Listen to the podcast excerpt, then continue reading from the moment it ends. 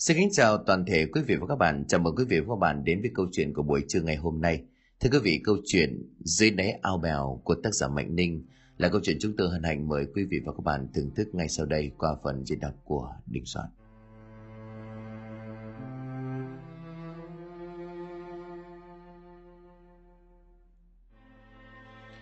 Bố nó đâu? Bố nó đâu rồi? Ra bảo nào?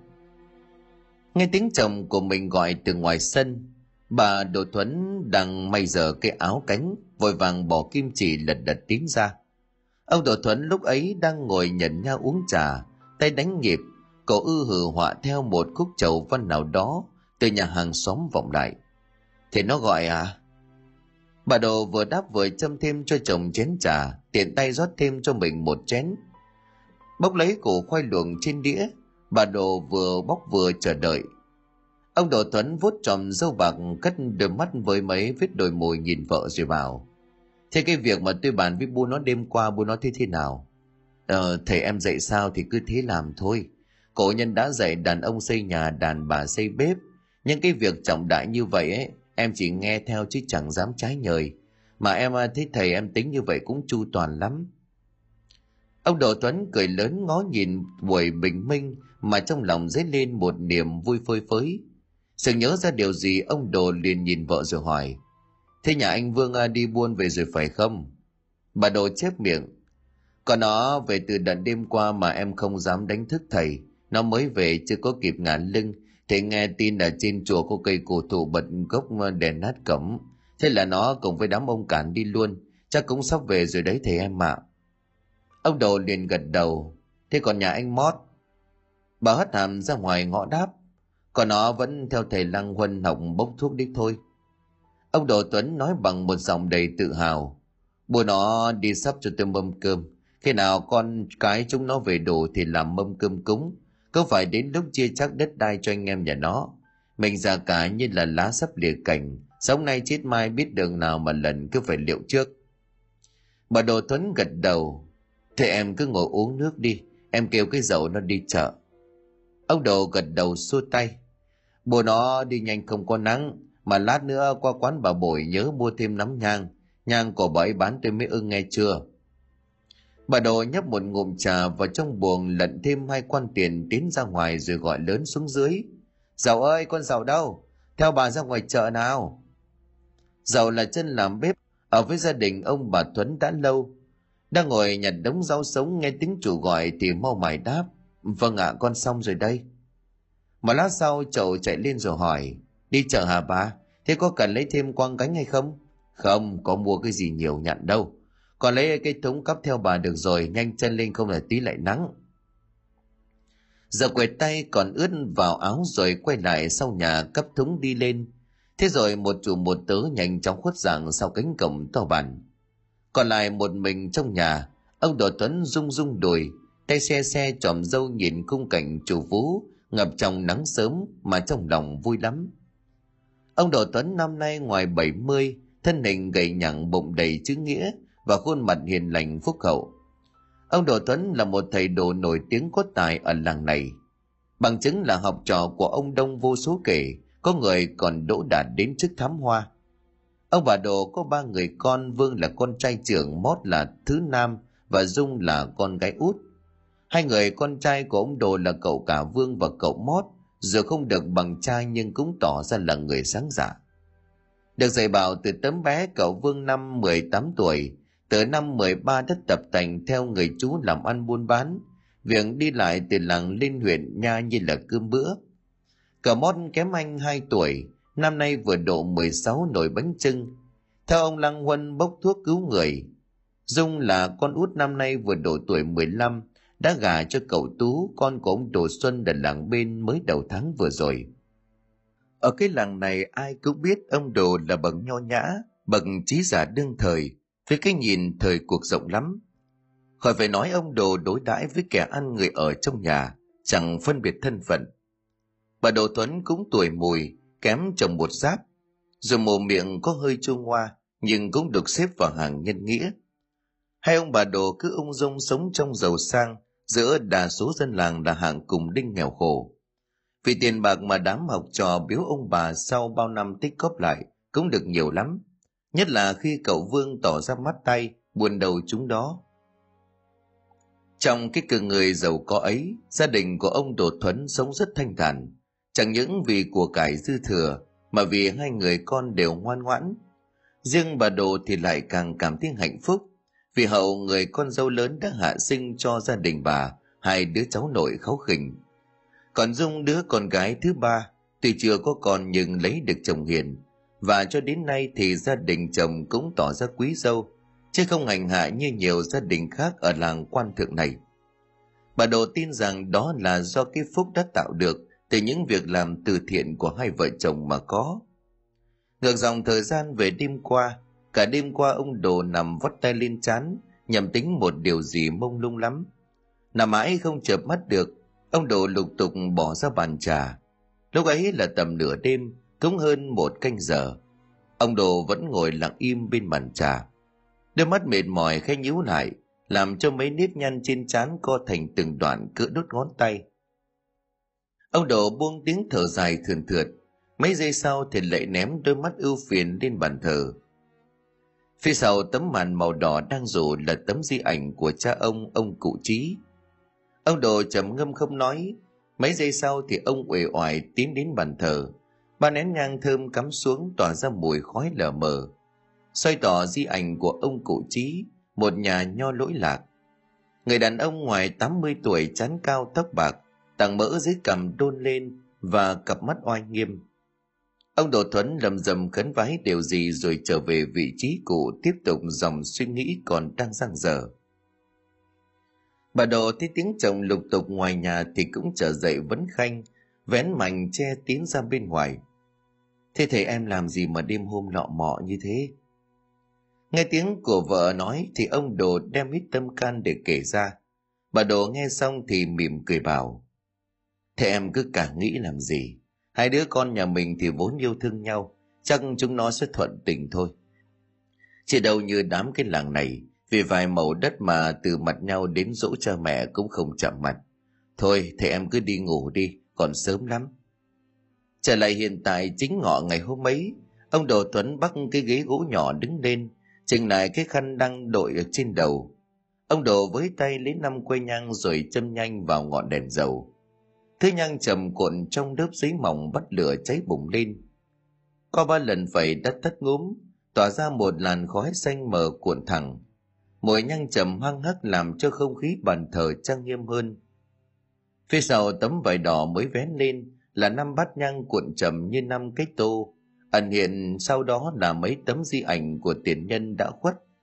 Một bình cốc lá còn xanh tươi, một cút rượu thêm vào một sấp giấy tiền nằm ở cái đĩa sứ đôi bên bàn thờ úp hai tấm bình phong bằng gỗ đừng chạm khắc mấy nét mực tàu, càng làm cho bàn thờ thêm độ trang nghiêm. Ông đồ kính cẩn cắm từng nén nhang xuống nằm bát, đoàn chắp tay xì sụp lâm dâm khấn vái, điệu bộ rất trịnh trọng. Xong rồi ông đồ trở xuống cây ghế gỗ đút vào gầm tủ, đoàn quay sang nhìn hai người con rồi bảo hôm nay thầy làm mâm cơm cúng gia tiên. Nhân đây cốt là để bàn chuyện lớn. Thầy cũng chả giấu gì hai anh em. Thầy bây giờ cũng ngoài thất thập cổ lai hy rồi. Bố chúng mày thì cũng đã lục tuần. Thầy là thầy tính thế này. Mảnh đất mà thầy bu đang sống đây là mảnh đất hương hỏa nhà mình có tục uh, con trai trường sẽ ở lại hương khói cho tiền nhân. Vì lẽ đó cho nên là thầy giao mảnh đất và căn nhà từ đường này cho nhà anh Vương. Ngừng ngại một hơi nhìn hai con như giò xét, ông Đồ liền tiếp lời. Thầy biết nhà anh Mót thầm thương trộm nhớ cô Phượng con bà chăn vịt ở làng bên.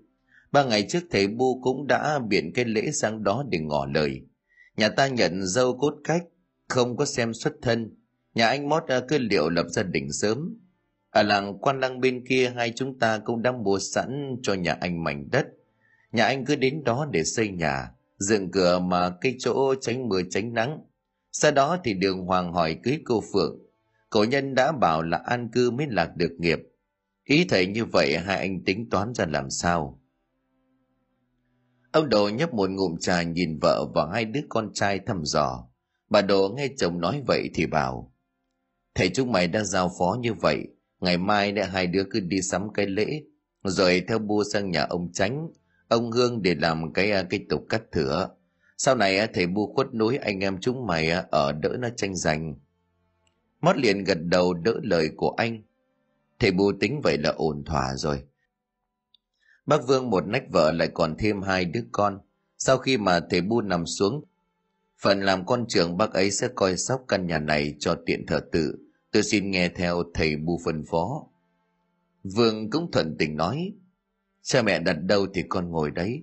Xin là thầy bu à, đừng con nặng lòng hai anh em chúng con à, trên dưới hòa thuận tuyệt không tranh chấp. Nhưng mà thầy bua ưu ái tôi thì cũng phải dựng nhà cho chú mót đàng hoàng, có thế tôi mới dám nhận. Ông đồ thuấn gật gù vuốt tròm dâu đã ngả mười phần mạc màu rồi cười. Thầy có hai đứa con như hai anh thì kể ra cũng có phúc phận. Hai anh đừng lo, tất ra thầy bu sẽ có an bài đàng hoàng. Cho đến rạng sáng hôm sau sau khi ăn sáng và nhâm nhi tách trà ông đồ tuấn chống ba toang ra ngoài cầm hôm nay ông sẽ sang thăm thú mảnh đất mới mua cho cậu con trai thứ một lần nữa. Trước khi giao cho đám ông khoai thi công nhà cửa, làng quan thượng và làng quan đăng tuy nói là gần nhau, nhưng tính ra cũng cả năm dặm đường, thêm một con sông lớn và một quãng đồng rộng. Với sức ông đồ thì phải đi non nửa ngày. Ông đồ cứ lật đật chống gậy đi lâu lâu từng tiếng lại thầy lại thầy cứ vang lên. Khi mà ông có dịp diện kiến bà con ở trong làng. Đi đến bến sông, sau khi lên đò, ông đồ nhận nha, lấy điếu thuốc dê và hút. Ngồi nhìn cảnh vật bên sông, ông đồ tức cảnh sinh tình, liền đọc một bài thơ. Thuyền nan ngái ngủ trên sông vắng, ông lái đò nay nhỏ giọt buồn.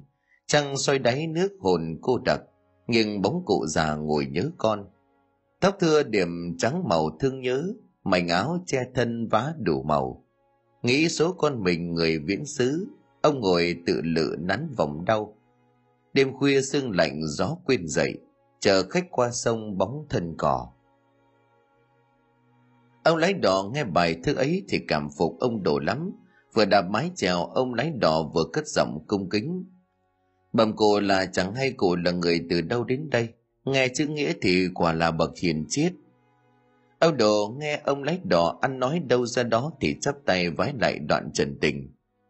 Chẳng giấu gì lão, tôi là thầy đồ thuấn, người làng quan thượng. Hôm nay à, tôi sang làng quan lăng, xem lại mảnh đất cho thằng con thứ. Đây là ngày mai sẽ cho người dựng nhà cửa cho nó. Trai lớn dựng vợ cái lớn gả chồng. Tôi muốn làm cho nó căn nhà đàng hoàng rồi mới tính đến cái sự trên ông lái đò gật gù đoạn buột mồm rồi hỏi thầy đã nhắm được ở mảnh đất nhà ai chưa? Làng đấy là làng tôi tôi chẳng có lạ gì. Ông đồ rít một mồi thuốc thả ra một làn khói trắng đục rồi đáp vâng à, tôi mua bán xong rồi. Giấy tờ văn tử cũng được cụ tránh bên ấy đóng ấn tín. Là mảnh đất của bà hận đấy ông. Mảnh đất rộng rãi là như vậy mà có một nén vàng. Âu thì cũng là phúc phận mới mua được sau khi hỏi đi hỏi lại và biết được mảnh đất ông đồ sắm tới là mảnh đất hoang của bà hận, ông lái đò nét mặt bày ra vài phần lo lắng. Ném cái nhìn nghi hoặc cho ông đồ, ông lái đò hỏi mấy câu cho chắc. Thầy thầy thực sự muốn tới mảnh đất bỏ hoang đó mà xây nhà cho cậu nhà hay sao? Ông đồ nhận ra giọng nói có vẻ lạc thần, cho nên gật đầu rồi đáp. Vâng à, thế có sự gì hả lão?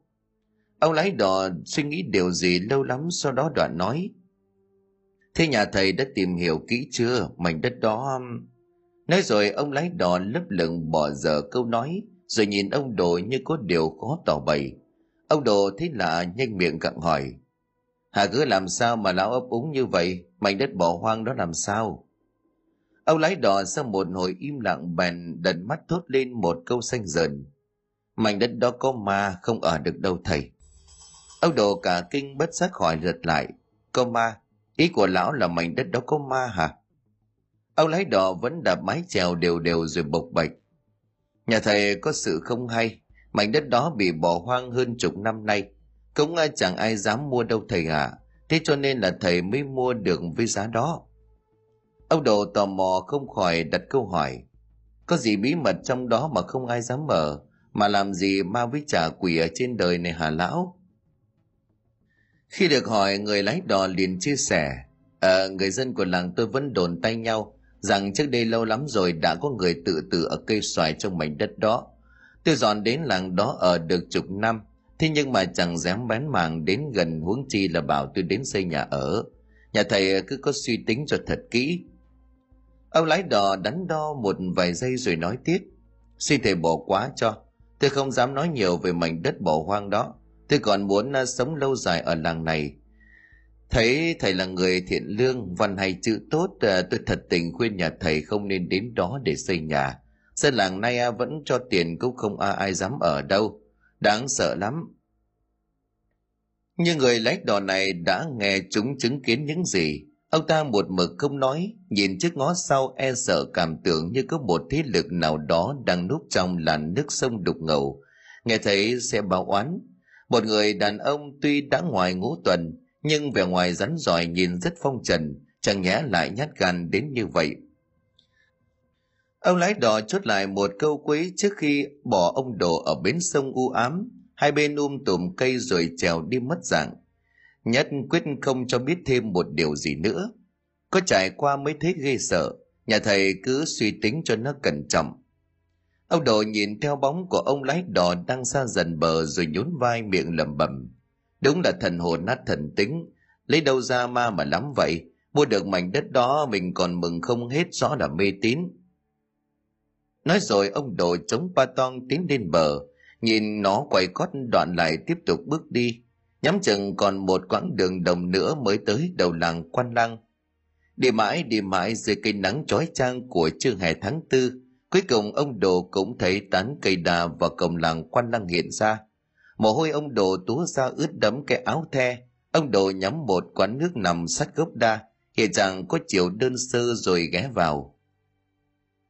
Tiếp ông đồ là một bà lão năm nay áng chừng ngoài thất tuần, da rẻ nhăn nheo rụng gần hết răng.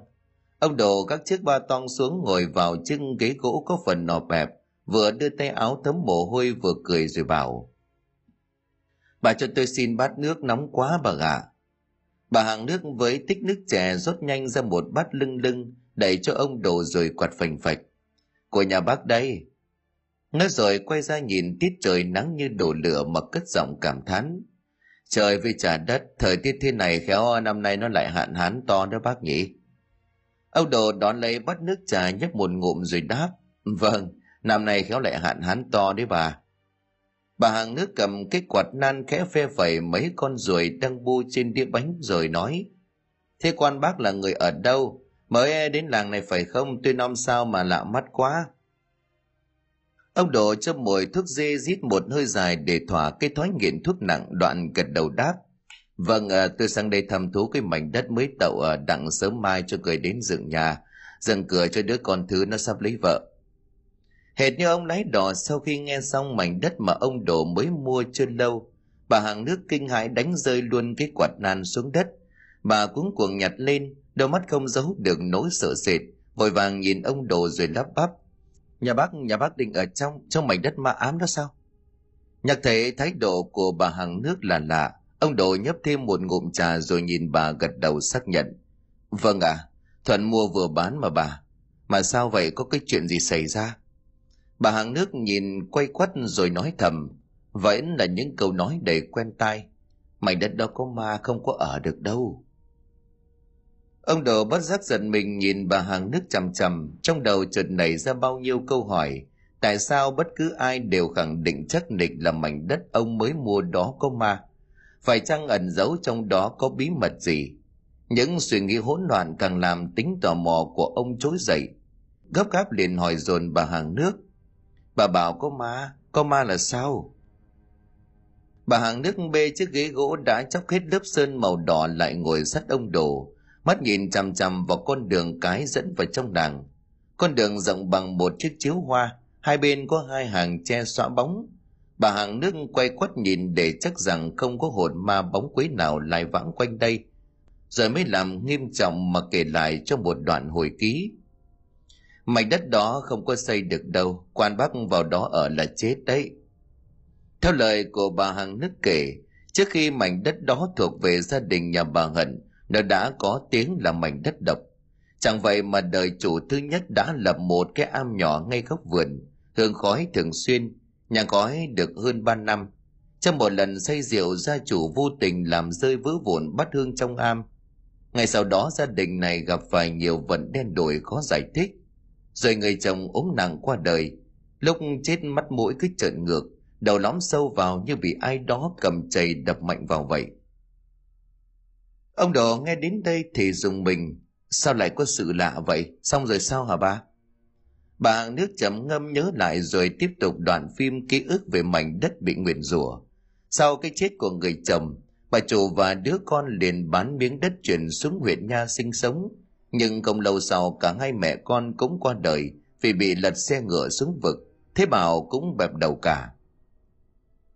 Thời gian sau có gia đình nhà người đàn ông làm nghề buôn muối từ vùng khác chuyển tới. Sau khi mua mảnh đất gia đình có xây cây miếu nhỏ ở góc vườn, rồi đào ao nước ngay ở phía hông nhà. Cái được đào lên rộng thanh thang, nhưng thả cá chưa lâu vì người vợ phát bệnh. Rồi đến một ngày mùa đông lạnh cắt ra bà ta nhảy xuống chính cái ao đó tự vẫn. Sáng hôm sau phát hiện ra thì đã trương phình cả lên. Da thịt có phần giữ nát như là ngâm nước lâu ngày.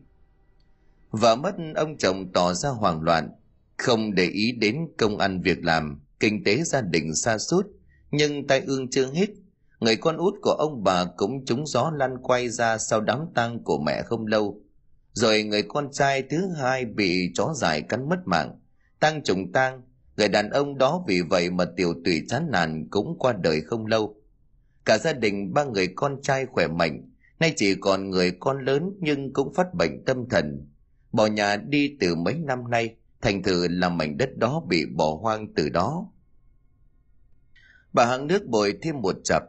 Chưa hết, sau khi mảnh đất đó bỏ hoang được vài năm, trong một đêm mưa gió tối trời, một đôi nam nữ trong làng bị gia đình cấm cản chuyện cưới xin đã rủ nhau vào đó trao cổ chết tươi xe làng hái quá coi đó là khu đất ma ám, rằng có ma quỷ trú ngụ ở đó cho nên hỏi nhau bỏ không, để không cho ai ở đó nữa.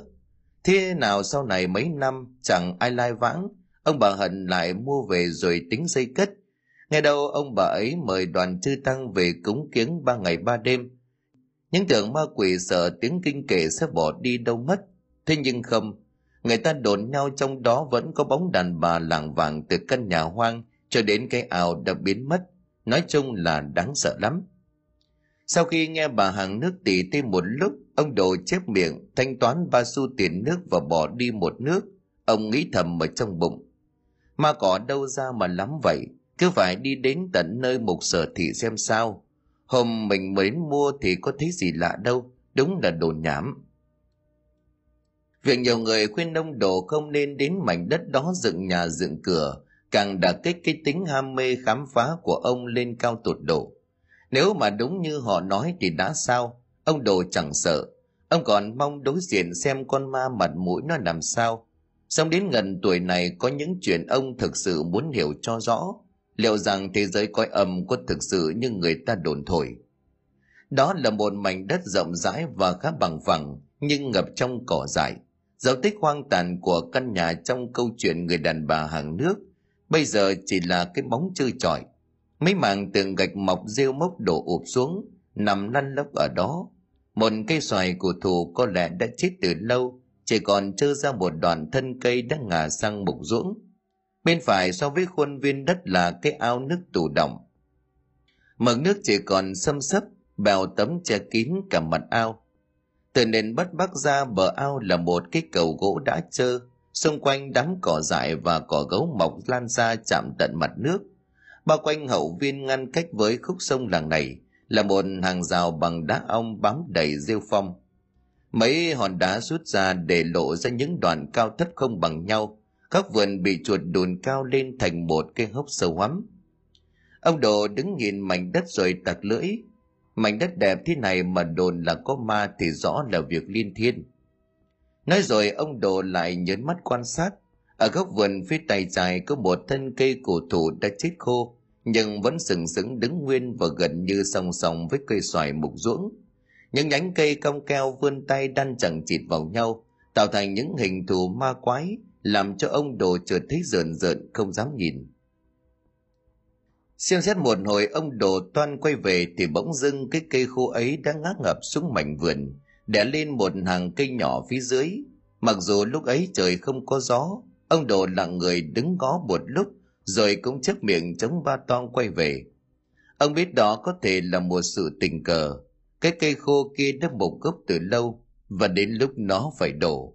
Ông đồ vẫn hoang mang linh cảm thích chuyện này kỳ bí nhất là khi dân làng đồng nhau nói đây là mảnh đất giữ ông đồ cố gắng xua đuổi mọi ý nghĩ đen tối trong đầu, rồi cắm đầu đi một mạch.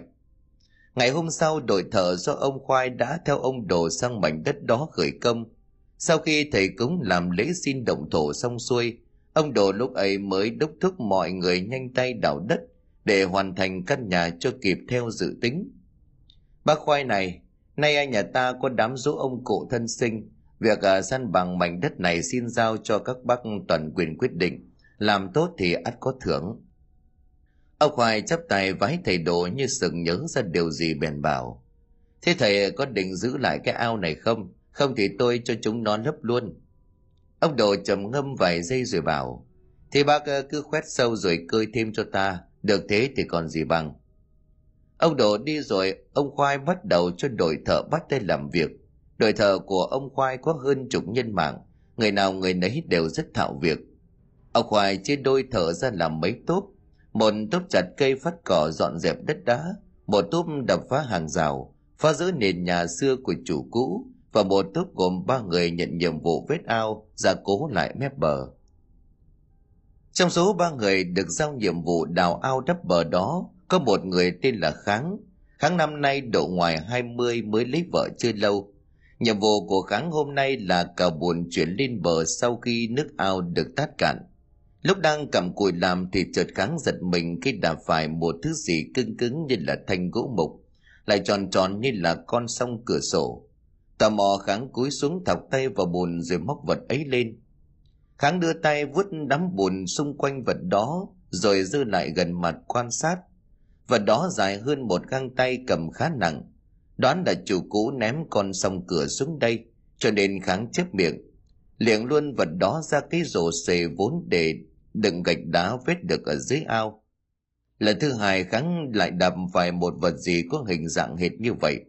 Hắn trao mày đưa lên rồi vút bùn, chọn một khoảng nước còn động lại với vốc nước kỳ cỏ khi đưa lên sắt mặt ngay lập tức, kháng tá hỏa khi nhận ra đó là một khúc xương người trời đất ơi sưng người. Nghe tiếng hét của kháng từ mấy túp thợ hoàng hồn lao lại. Thì kháng ngồi bệt ở lòng ao, buồn lầy bắn đầy lên người mặt mũi tái xanh. Thì cuống cuồng dìu hắn đứng lên. Sau khi nhìn theo hướng tay của hắn chỉ, cả đám hơn chục người phát hoảng khi nhận ra, đó là một cái xương cẳng chân. Khâu sừng đó đang ngả sang một màu vàng ố. Ông khoai lúc ấy đang ngồi giết thuốc lào ở cổng cũng vội vã chạy đến sau khi hiểu rõ sự tình theo lệnh của ông Khoai, cả đám súng nhau vào vũng bùn ban nãy rồi hò nhau bỏ. Mất chừng một canh giờ sau thì một bộ cốt gần như toàn vẹn được đám ông Khoai chuyển lên bờ. Đem để manh áo mưa lại một vị trí cao giáo trong khuôn viên đất. Bộ cốt đó nói là không toàn vẹn, bởi lẽ dù các khúc xương từ lớn đến nhỏ rất nhanh được tìm thấy, nhưng không tìm thấy cái hộp sọ đâu đám người cào sới tung cần đến ao là tìm từng hốc ngách, nhưng hộp sọ cứ như vậy mất tích. Ông thận liền run rẩy. Sao lại có xương người trong ao như vậy? Nhìn xương cốt thế này khéo là đàn bà. Một người khác liền trên ngang. Tôi hay đi bốc mộ với đám lão hữu trong làng cho nên rảnh lắm. Thể theo hình dạng này thì chắc chết cũng khá lâu. Ông nhạc liền lắc đầu lẻ lưỡi. Bảo sao mà lúc à, tát ao lên tôi cứ thấy lạ lạ các ông lúc ấy không nhìn kỹ chứ tôi là tôi nhớ lắm. Cái ao tù này bèo tấm dày đặc. ấy vậy mà chỗ bộ cốt nằm có thấy cái bèo bu lại đâu. Một là người ta báo cho mình chỗ nằm, hai là mỡ ở cái xác lan trên mặt nước, cho nên là bèo không bu lại được đấy. Một gã thanh niên liền bĩu môi, có nhẽ nào lại như vậy? Ông Khoai liền gạt đi. Các ông đừng có mà đứng ở đây đoán mò. Ông Thỏa chạy về báo cho cụ tránh làng này đi còn lại ngồi đó để chờ các cụ đến xử lý. Đồng vào thì chẳng may lôi thôi thì chết. Thằng xiển đâu? Mày lấy mấy cái cặp che đóng bốn cái góc lại. Rồi lấy dây thừng trăng chung quanh đi, tránh xảy chân à, nhập nhầm thì bỏ mẹ đấy. Ông sáu gãy đầu rồi nói, có cần báo trông đồ không bác? Ông khoai liền gạt đi, từ đây về làng mình đi đến bao nhiêu giờ mới tới? Khỏi phải báo thầy ấy làm gì. Mọi việc ở đây thầy ấy giao cho tôi huống hồ hôm nay nhà thầy ấy có dỗ ông cụ thân sinh. Thôi, chia nhau ra mà làm nhanh chân lên. Nửa tiếng sau ông sáu trở về báo tin. Đám chức sắc làng này bảo tùy chúng ta liệu sự. Mẹ kiếp cái làng này bị ma ám hay sao mà nhắc đến mảnh đất này, thế nào đứa nấy đều sợ xanh mặt. Bà nãy quan bác không chứng kiến cảnh mấy lão già đang ngồi họp ở ngoài đình nghe tôi báo tin mà sợ như là gặp ma đâu. Thế quan bác tính thế nào? Ông khoai chậm ngâm mấy giây rồi bảo, thôi thì đằng nào cũng ờ, mò thấy người ta rồi, sẵn tiền đem đi chôn đi, chứ chẳng nhẽ để họ nằm ở đây. Các ông mỗi người góp một ít mua cho người ta cái quách, cứ chạy về báo cho cụ đồ một tiếng cho nó phải phép, việc đã lỡ rồi. Vậy là chiều hôm đó ông Đỗ tuấn đứng ra chủ trì, mời sư thầy về làm lễ chôn cất bộ cốt vô hồn việc phát hiện ra bộ cốt dưới ao, ông đồ giấu nhẹm không cho vợ con được biết, vì bà đồ và cậu mót vốn rất sợ ma. Chẳng may mà đến tai họ chắc chắn sẽ chẳng ai dám mở. Cho đến đêm đó là tầm giờ tí canh ba, ông đồ đang thiêm thiết trong giấc ngủ mộng mị, thì nghe bên ngoài cầm có tiếng chó sủa ông ầm, cộng với đó là tiếng ném đá lọc cọc trên mái ngói. Vốn là người tình ngộ sẵn tiền đang mắc tiểu, nên ông đồ dò dẫm chống gậy ra sau nhà thấy thường bà đồ hay để cái chung sành cổ thấp ở gầm giường để tiền cho việc tiểu tiện, tránh việc đêm hôm ra sau nhà gặp gió máy. Nhưng ông đồ nặng nặc bắt vợ đem bỏ đi vì sợ mùi khai sộc lên làm mất xác. Dò dẫm đi ra nhà xí sau nhà vừa giải quyết xong chưa kịp kéo quần, ông đồ nghe thấy tiếng gọi mình ở ngoài cầm ông đồ chắc mầm ai đó đến tìm mình giữa đêm cho nên lật đật trở lên sân cánh cổng gỗ vừa được mở ra, ông đồ khẽ dùng mình về một luồng gió, đem theo cái lạnh tột cùng sập vào người. Cái lạnh ấy thấu ra ngấm vào xương tủy làm tứ chi của ông đờ ra. Đến khi hoàn hồn, ông đồ bước hẳn ra ngoài cổng xem xét, vì chẳng thấy ai. Ông đồ đoán rằng kẻ đến tìm mình đợi lâu, nên bỏ về rồi, nên lại bỏ lên nhà trên vừa đặt chân lên bậc tam cấp, ông đồ lại nghe tiếng ném đá lọc cọc trên mái ngói. Và cũng y như lần trước, tiếng chó nhà hàng xóm lại chu lên thất thanh. Thêm một lần nữa, bên ngoài cổng trống trơn, ông đồ đứng lặng một hồi lâu rồi đóng cửa đi vào. Bắn đi một canh giờ sau trời bắt đầu nổi sấm sét, không khí trong nhà vốn dĩ ngột ngạt. Giờ gặp đêm chuyển mưa, cho nên chuyển sang lạnh lạnh ông đồ đang liệp đi trong giấc ngủ say thì đột nhiên choàng tỉnh. Ngồi bật lên bàng hoàng nhìn xung quanh căn nhà mở tối. Ông đồ đã kêu rú lên ở trong giấc mơ, đã vùng vẫy kinh hãi đến mấy phút mới có thể mở mắt được. Ông ngồi tựa lưng vào vách, mồ hôi vã ra đầm đìa trên mặt. Ông thở hồn hển một lúc rồi mới bình tâm nhớ lại từng chi tiết vừa diễn ra trong cơn ác mộng ở dưới đất thì con chó mực theo thói quen hàng đêm vẫn còn nằm ngay bên cạnh giường của ông, bên cái mồm rộng màu trắng đục. Con chó vẫn thở phì phò từng tiếng, lâu lâu khẽ gầm gừ nơi cổ họng, nhưng dường như nó vẫn ngủ một cách bình lặng. Ông đồ ướt đẫm mồ hôi, hai mắt trừng trừng nhìn vào khoảng không gian tối đen như mực. Chỉ có ánh sáng của ngọn đèn dầu leo lét hắt ra đỏ quạch ở cái bàn gỗ đầu giường. Vừa lấy cái quạt nan đang mắng ở đầu giường ông đồ khe khẽ phây phẩy dù không khí trong nhà lúc này đã vương cảm giác xe lạnh. Ông đồ trao mày bỏ chiếc quạt xuống đùi, rồi định thần nhớ lại chi tiết giấc mộng vừa trải qua. Con mực nghe tiếng động thì he mắt nhìn, rồi lại thở phì phò một tiếng, tiếp tục chìm vào trong giấc ngủ. Ông đồ cảm thấy da gà toàn thân nổi lên khi mà mường tượng lại toàn bộ cơn ác mộng đó. Ông khẳng định đó không phải là giấc chiêm bao thông thường mà có một điều gì quái dị lắm. Ông đã hốt hoảng gào lên ngồi bật dậy. Về lúc đắm chìm vào giấc mơ đó, ông có một cảm giác bị bóng đè. Suy nghĩ một hồi, ông đồ lùm cồm vén mồm rồi bước xuống đất, là đần tiến ra bàn trà. Thần trí của ông vẫn chưa hoàn lại sau khi choàng tỉnh giữa giấc mộng kinh hoàng. Mới chỉ một lúc trước thôi, ông còn nằm im trên giường, hai tay buông thõng miệng u ơ ngáp ngáp, nhưng câu nói thành lời hệt như cảnh người ta ngáp cá rô trước lúc chết. Và trong giây phút chân tay vô lực cứng đờ đó, ông thấy một bóng người đứng im trên bậc cửa, tay cắp cái nón và không có đầu. Bà đồ bị tiếng sấm làm cho giật mình tỉnh ngủ, quay sang bên cạnh không thích chồng đâu.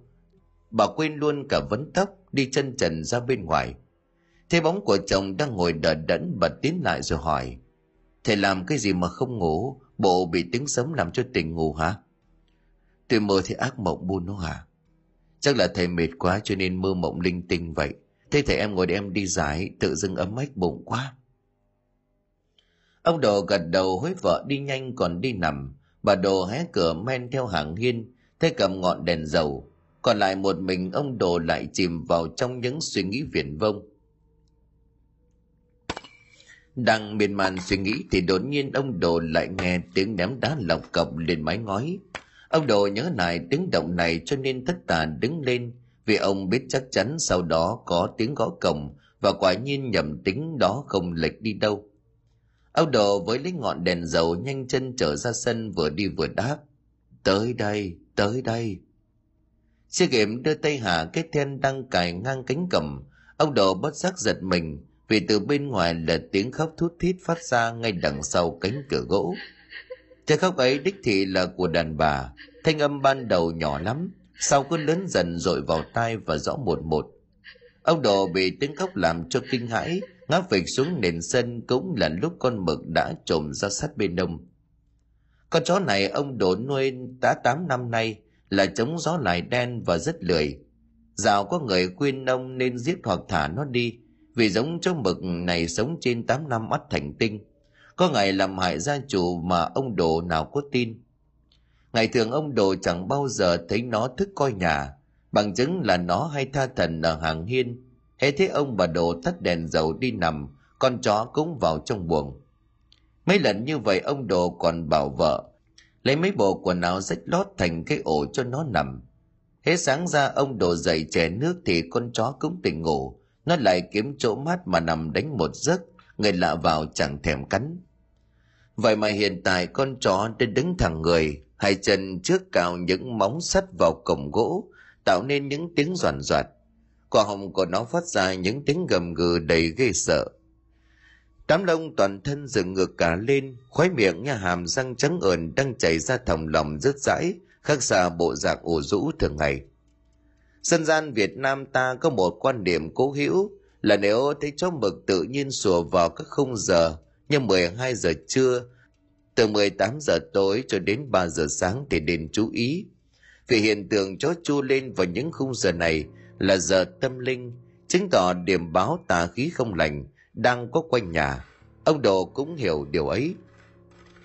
Nhìn con chó vẫn bám hai chân trước lên cánh cửa, rồi cào những chàng zin rít, cổ họng rú lên những chàng âm thanh ai oán mà ông Đồ nghe phát hoảng. Ông vẫn ngồi bệt ở đất, cái đèn dầu nắm chặt trong tay, há hốc mồm theo dõi con chó. Chỉ thấy chốc lát tiếng khóc nhỏ dần rồi biến mất hoàn toàn. Trên ngọn cây xoan đào trồng bên cạnh nhà, ba tiếng gào thi lương thảm vụt ra, xét tỏa không gian u ám. Ông Đồ sốc lại tinh thần, xuyên xuyên con mực lúc này đã trở lại bộ dạng hệt như mọi ngày. Ông đánh bảo tím lại đưa tay hạ thiên cài rồi khét đẩy cánh cửa gỗ lim nặng nề. Ngọn đèn dầu trên tay vẫn còn đang hắt ra từ ánh sáng yếu ớt từ mù. Tiếng bàn lề vang lên những thanh âm kèn kẹt. Bên ngoài con ngõ dẫn vào trong nhà tối om, cách mười thước không thấy mặt người. Âu Đồ thở dài không hiểu đêm nay kẻ nào hay thiết lượng vô hình đang tìm về gõ cửa làm phiền ông. Đang tính trở vào thì lần này ông Đồ đã thấy một sự lạ. Đó là khi vừa cúi xuống thềm cầm, ông Đồ thất kinh khi thấy hai dấu chân người lớn còn ướt sũng, in rõ một một, chứng tỏ vừa có người đứng ở đây. Dấu gót chân lại quay ngược ra ngõ càng chứng tỏ kẻ đó hướng mặt vào nhà này. Nhưng kinh hãi nhất là giữa hai dấu chân còn nguyên một vũng nước đọng thành vắng, bốc mùi hôi thối lượm rộng. Ông Đồ run rẩy cầu khấn theo bản năng. Nam mô A Di Đà Phật, sao lại có sự lạ như vậy? Tiếng lầm rầm khấn vái vừa dứt thì ông đồ giật thoát mình. Trong không gian tranh tối tranh sáng khi ánh chớp vô tình quét ngang, chỉ một giây ngắn ngồi đó, nhưng đủ làm cho ông đồ thấy rõ thân ảnh của một người tay cặp nón đang lầm lũi tiến lại gần mình. Chớp tắt không gian lại chuyển sang tối om. Thêm một đánh chớp xoẹt ngang bóng người đó cách ông bà thước. Con mực gầm lên nhào ra kéo gấu áo làm cho ông đồ ngã rúi rồi chớp tắt con mực lại càng giật mạnh hơn. Thêm mảnh chớp tiếp theo ông đồ tưởng mình vỡ tim mà chết vì bóng người cắp nón đó đang ngồi xổm, lù lù trước mặt của ông. Người đó mặc một bộ đồ tối màu dính bết nước rồi trời không mưa. Làn da của người đó bùng beo tai tái và cụt đầu. Và trong lúc ông đồ còn đang á khẩu chết chân tại chỗ, bề tài của ông vọng đến chàng âm thanh lạnh lẽo đầy bi ai thứ âm điệu ấy vang vọng lạnh lẽo lắm. Ông ơi, ông bảo nó trả cho con cái vòng đính ước, xong ông chôn lại đầu cho con nhé. Ông đồ cứng người lăn đồng ra liệm đi, tiếng chó chùa phát ra kéo dài tới tận cuối con đường bàn. Bao quanh ông chỉ là một tầng không lạnh lẽo u tịch và tiếng sủa dâm gian của mấy con chó của dân làng khi nghe thấy tiếng gào thất thanh của ông ông đồ ú ớ tỉnh dậy khi mà mùi trầu không sộc lên cay xẻ sống mũi. Ông nhận ra mình đang nằm trên giường, bên cạnh là khuôn mặt lo lắng của bà đồ và đứa gia nhân. Con mừng thấy ông tỉnh lại thì cũng vẫy đuôi xoắn suýt nó trộm lên đếm mặt của ông, bà đồ gạt con chó ra rồi run rẩy. Chết thật, thầy em làm cái gì mà đêm hôm rồi tối trời còn ra cổng lăn quay ở ngoài đó? Con dậu nó nghe tiếng của thầy em thét lên. Nó mới tung chăn lao ra, thì thấy thầy em đã lăn quay ở ngoài. Em đã dặn rồi, mùa này gió độc lắm, mà thầy em à, còn mò ra đó làm gì? Ông đồ liền đáp qua loa. Tôi ra xem xem cổng đã cài kỹ chưa thế canh mấy rồi bu nó. Con dâu nhanh nhậu đỡ lời. Bẩm ông là cuối canh năm rồi hả? Ông đồ vắt tay lên chán thở dài việc gặp bóng ma cột đầu đêm qua ám ảnh ông, nhưng nhất thời ông không biết đó là hồn ma của ai. Tại sao lại hiện về tìm ông và bảo ông chôn lại đầu của họ? Rồi cái vòng đính ước là sao? Hàng chục câu hỏi cứ quanh quẩn trong đầu làm trông rối bời. Trời vừa bừng sáng nhưng cảm giác ma quái cũng vơi đi phần nào. Việc gặp bóng ma cụt đầu ông không dám kể cho vợ con nghe. Thêm việc ở nhà chùn chân một lần nữa ông đồ chống ba tong, lầm lối đi sang căn nhà đang xây cất cho con trai ở làng quan lăng. Lúc mà ông đồ đến nơi thì trời đổ cơn mưa tầm tã. Việc thi công đang tiến hành gấp rút cho kịp giờ thì phải tạm ngưng lại. Đám đội thợ hơn chục người của ông khoai và ông đồ kéo nhau vào trong đán ngồi. Chờ cho mưa dứt hẳn mới tiếp tục làm việc. Bên chén trà nóng mới rót, như đã hứa hôm qua ông đồ móc ra 10 quan tiền, trao cho ông khoai rồi bảo, cảm ơn các bác đã dốc sức làm việc. Đây là chút tiền rượu thịt đã đem biếu các bác lấy thảo ông khoai vốn là một người tinh ý. Sau khi đưa số tiền cho ông sáu chia cho anh em trong đội, ông đánh bạo hỏi, có sự gì mà thầy nhìn buồn lòng vậy? Thần sắc của thầy u lắm. Phải chăng là đêm qua gặp phải sự gì? Sự nhớ ra gia đình của ông khoai có gốc gác là nghề thầy cúng. Đến đời của ông khoai dù không theo nghề, nhưng con nhà tông không giống lồng cũng giống cánh. Ông đồ đắn đo một lúc rồi đem giấc mộng và việc gặp bóng ma của đầu đêm qua đem ra kể lại. Vừa nghe xong, cả đội thợ đều cùng thốt lên. Lẽ nào là bộ cốt đó? Ông đồ cả kinh nhìn cả đám, ông khoai lúc này mới thở dài bẩm thầy là hôm tôi bảo ông thần về báo tin cho thầy. Lúc mà thầy cùng với uh, sư cụ sang đây thì bộ cốt đã được anh em chúng tôi hốt vào trong tiểu sành. Nên là thầy có chỗ không hay rằng bộ cốt đó không có hộp sọ. Ông đồ thất kinh nắm tay của ông khoai không có đầu. Vậy các bác đã tìm kỹ chưa? Biết đâu sót là phải tội chết. Ông khoai lên tiếng thở dài ngất hàm ra ngoài ao rồi bảo bẩm thầy chúng tôi đã sới nát cái ao rồi cả mấy lỗ rắn tổ chuột cũng bị đào sới tanh bành, có thấy gì đâu. Với lại vết sạch ao buồn ở lòng ao cũng làm gì thế cái vòng nào. Nếu quả thật là việc thầy thấy họ về thế này là hồn thiêng lắm, khéo lại chết oan. Mình không làm đàng hoàng khéo họ quấy phá thì chết. Ông đội chưa kịp đáp lời thì thằng cáng cả kinh đánh rơi cả bát trà xuống. Bà sữa vừa đánh choàng làm đám người đang chậm ngâm, bị một phen giật mình thằng kháng lúc này mới quỳ sụp xuống ông chân của ông khoai và ra sức lạy lục.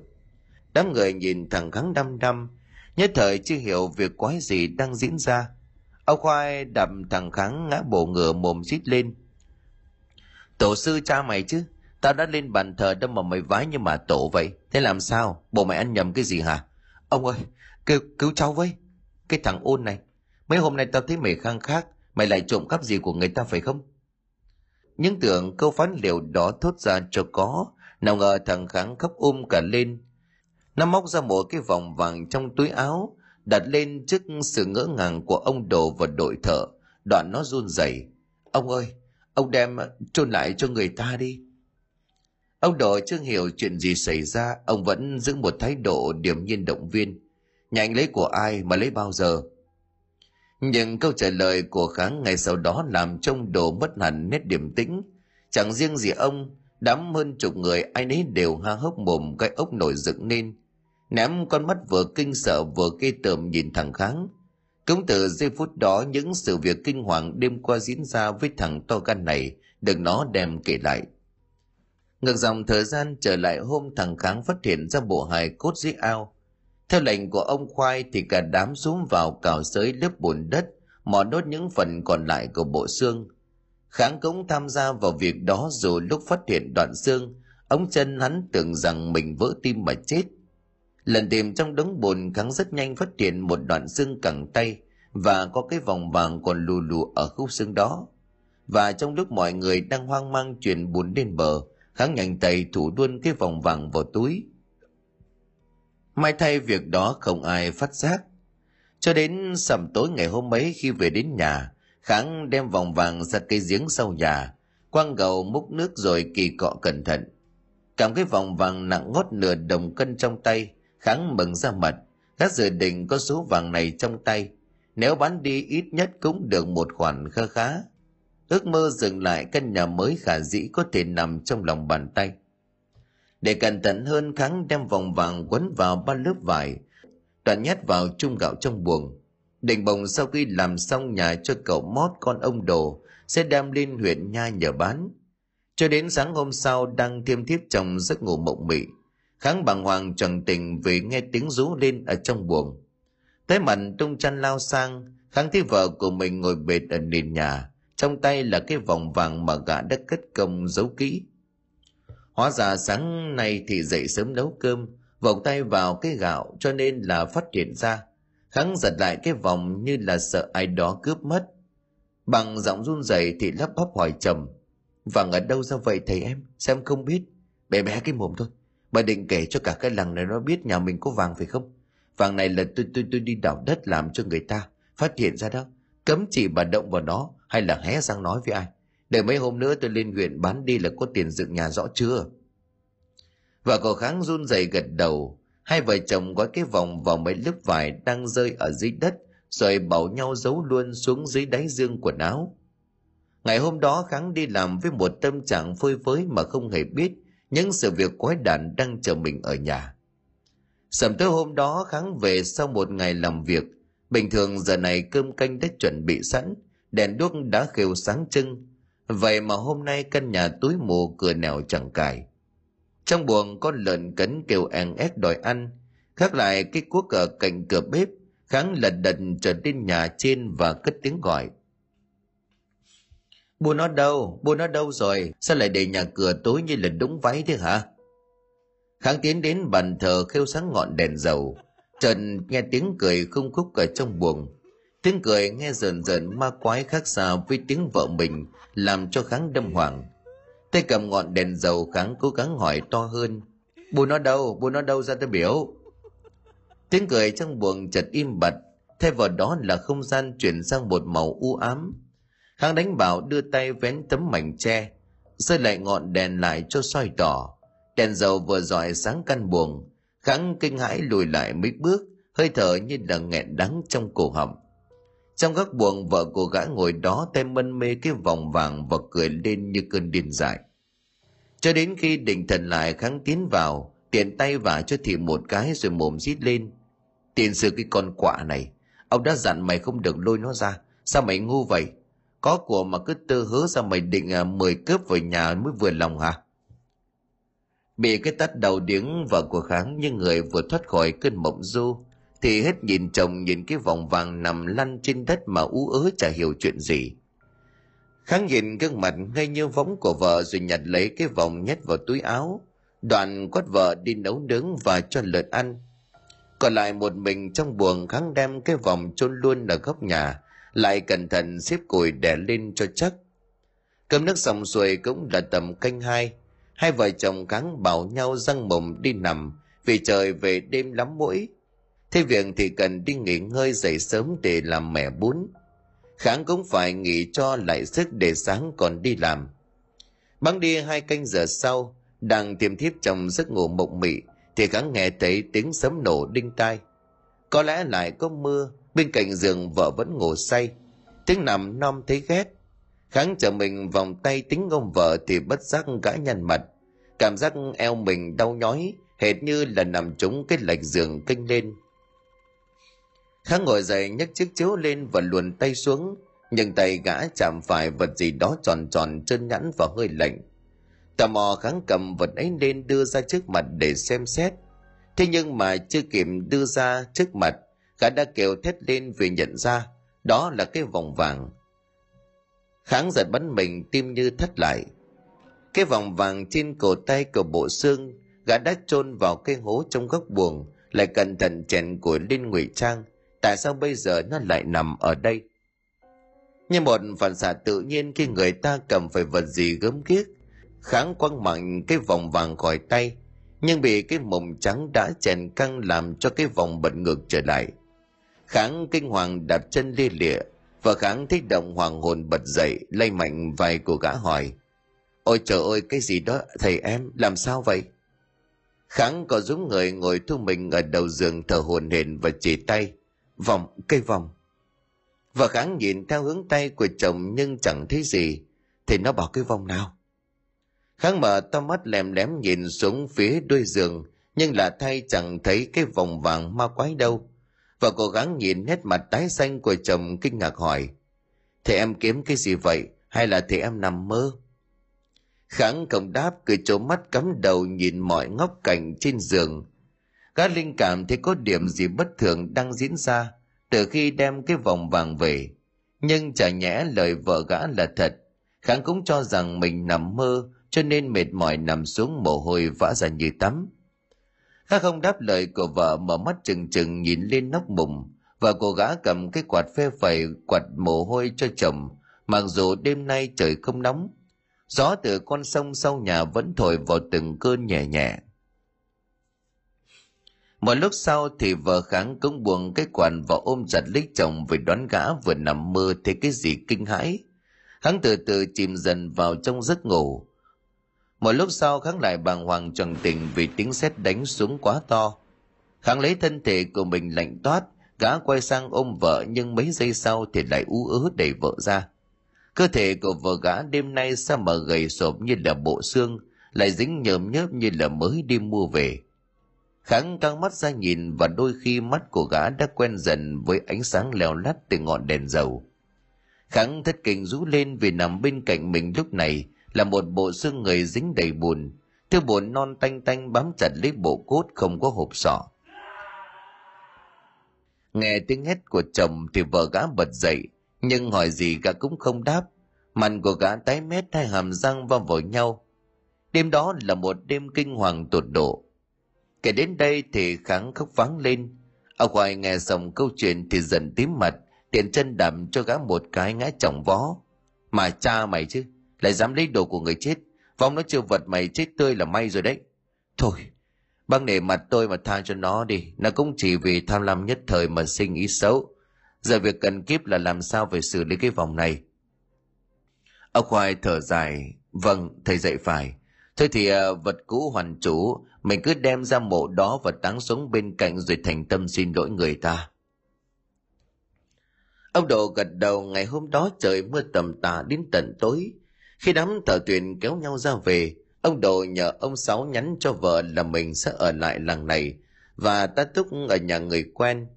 kể thần ông đồ cùng ông khoai và thằng kháng cùng nằm chờ đợi đêm nay giờ tí canh ba hôm ấy trời đã ngừng mưa từ lâu ba thân ảnh bám sát nhau bó đuốc trên tay của thằng kháng bập bùng vì gặp gió, hắt ba bóng người đổ dài xuống con đường độc đạo dẫn ra nghĩa trang. Cả ba người lầm lỗi ngôi mộ mới đắp mà tiến lên, không ai nói với ai tiếng nào. Cắm bao nhàng đã bắt lửa xuống trước ngôi mộ nhô lên bằng cây thúng úp. Ông khoai lâm dâm khấn vái điều gì rồi dục thằng kháng đào nhanh một lỗ đất và đem cái vòng vàng hoàn lại cho chủ. Sau khi thằng kháng dập đầu bái lại ông khoai cũng thốt lên một câu. Thằng này nó vì nghèo đói mà lòng tham, dẫu sao thì nó cũng là người đưa xương cốt lên bờ. Nó chịu trả báo như vậy là đủ rồi. Này vật cũ hoàn chủ xin đừng quấy phá nó thêm. Ta không biết năm mộ chủ là ai, người ở đâu, mất thế nào. Nhưng có báo oán thì hãy tìm kẻ gây ra cái chết cho mình, chứ đừng ám quẻ người khác. Nhược bằng trái lời đừng trách ta vô tình lời vừa nói xong thì bó nhàng bùng lên, đoạn lại trở về hiện trạng y như lúc đầu. Cả ba quay bước trở về chẳng biết lời khấn của ông khoai nhằm vào giờ độc hoặc là vong linh chủ mộ nghe thấy hay sao, mà nửa khắc sau cả làng này gặp họa. Cả làng chưa kịp đến còn ngõ dẫn vào căn nhà đang xây dở, thì một tiếng sét kinh thiên động địa đánh ụp xuống. Tia sét nhằm thẳng hướng ngôi nhà mà lão thầy cúng gần đó mà chút cơn thịnh nộ sở dĩ ông đồ nhận ra là vì dạo đến đào móng làm nhà. Ông thầy cúng ấy hay sang dò xét vì đã mời hẳn ông đồ sang chơi. Ông đồ làm sao mà quên được, vì chính đáo thầy cúng này cũng khuyên ông không nên xây nhà trên mảnh đất đó. Tiếng sét lớn quá làm rúng động xóm làng. Thằng gắng nghĩa đùn ra quần. Ông đồ thấy đúng quần của mình ấm ấm. Ông khoai thì đã nhanh chân chạy toàn vào một mái hiên nghe tiếng sét đinh tai vọng ra, kèm theo tiếng ầm ầm của một cây kèo cột gãy đổ. Dân làng hỏi nhau đốt đuốc sáng trưng, phút chốc đã tụ thành một đám. Tiếng sét giữa trời quang thường tạo cho người ta một cảm giác rợn rợn. Đúng ra là điện thờ của lão thầy cúng như một ngôi chùa nhỏ. Giờ đây bốc cháy ngột ngột như ngọn đuốc, ánh sáng soi rọi cả con ngõ âm u. Tiếng chân chạy tiếng hò hét, tiếng cột kèo gãy đổ trong ngọn lửa hung tàn thành thử cứ ẩm mỹ lên. Mọi người hỏi nhau lấy nước cứu hỏa, thế nhưng nước ở trong đồng ao xa quá. Ngọn lửa lại bốc lên mỗi lúc một lớn.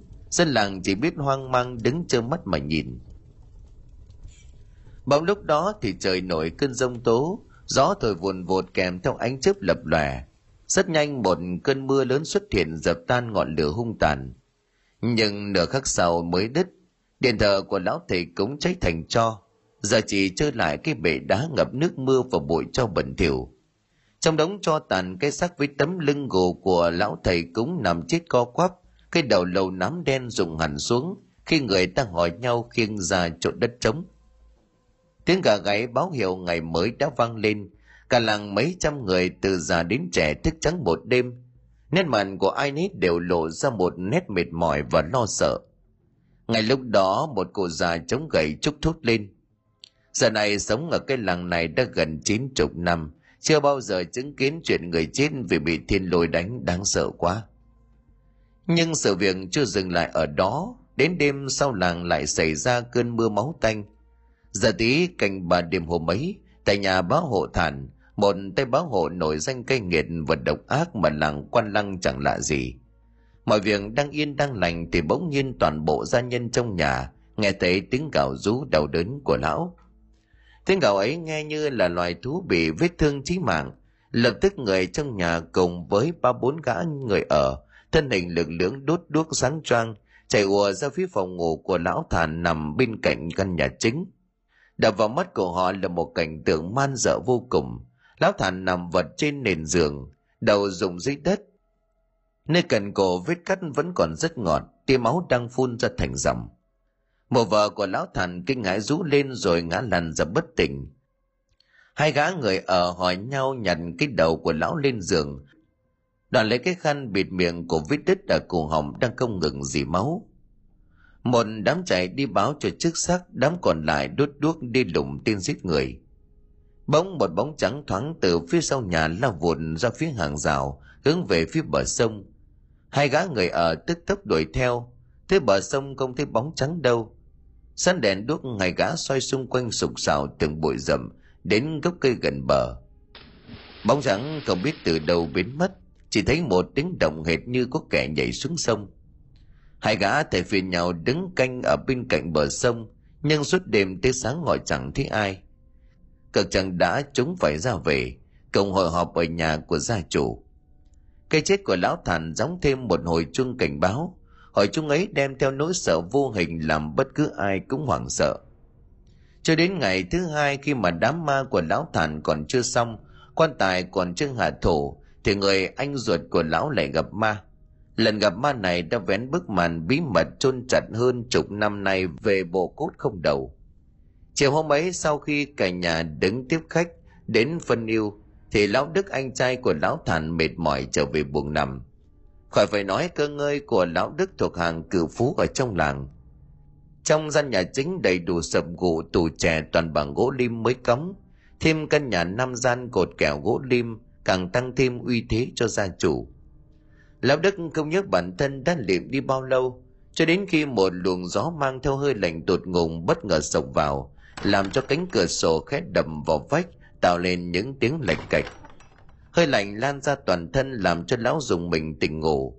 Lẫn trong cơn âm phong đột ngột ấy, sổng lên tận óc của lão là một thứ mùi tanh tanh đến lợm rậm lão đức theo bản năng giơ tay bịt mũi rồi lầm bầm trong cổ họng.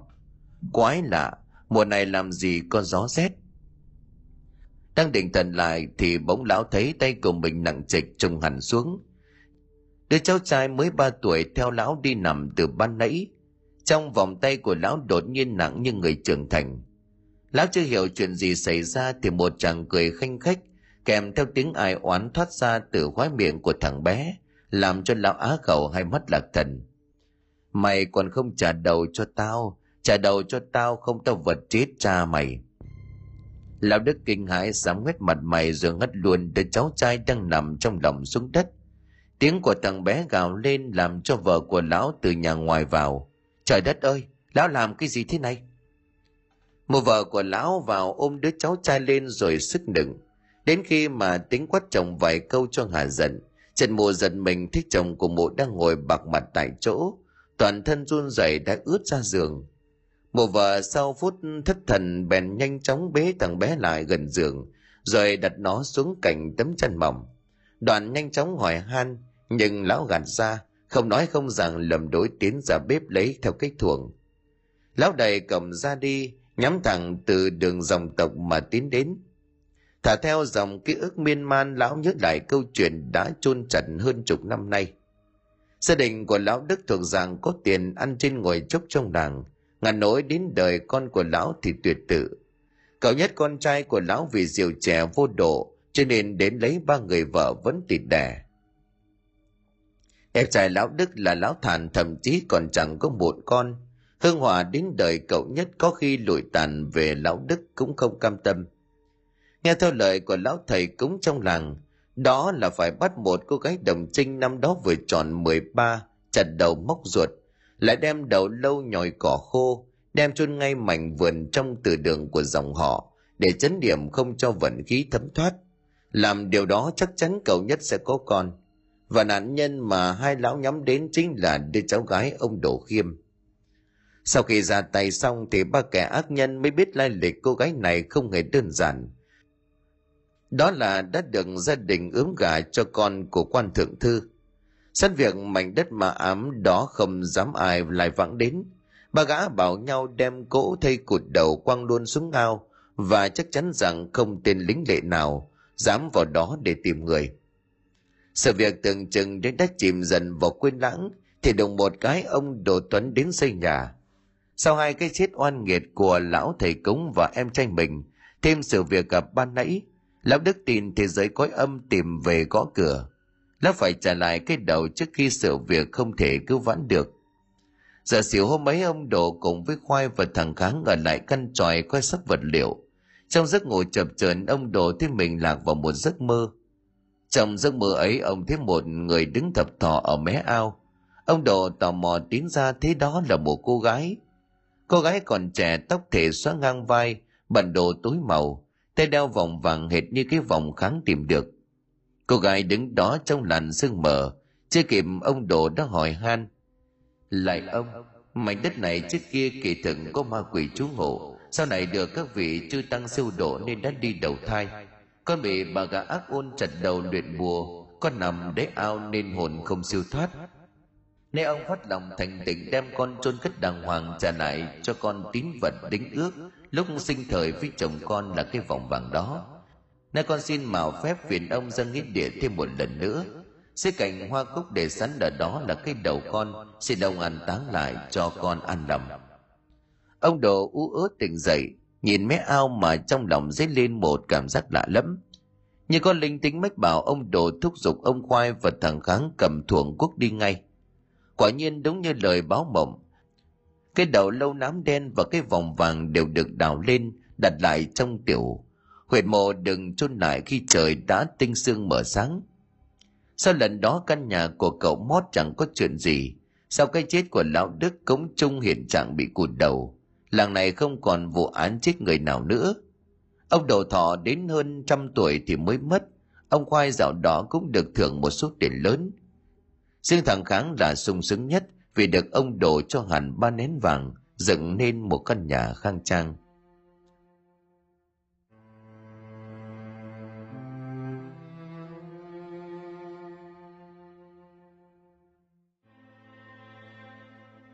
Xin cảm ơn quý khán thính giả đã chú ý đón nghe. Xin kính chào, tạm biệt quý vị và xin hẹn gặp lại quý vị và các bạn trong những câu chuyện tiếp theo.